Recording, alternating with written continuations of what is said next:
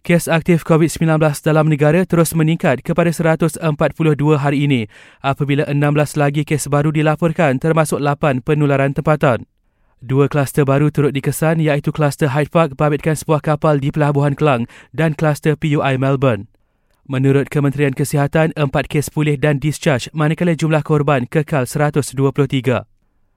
Sementara itu, kerajaan kini dalam proses akhir sebelum mewartakan arahan pemakaian pelitup separuh muka di tempat awam.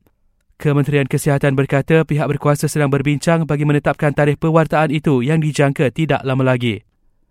Jabatan Kesihatan Negeri Terengganu menafikan berita viral sejak semalam kononnya terdapat seorang pesakit COVID-19 di Kampung Padang Jambu dekat Dungun. Namun Pejabat Kesihatan Daerah Dungun ada menerima notifikasi terdapat seorang remaja perempuan yang mempunyai gejala influenza ahad lalu.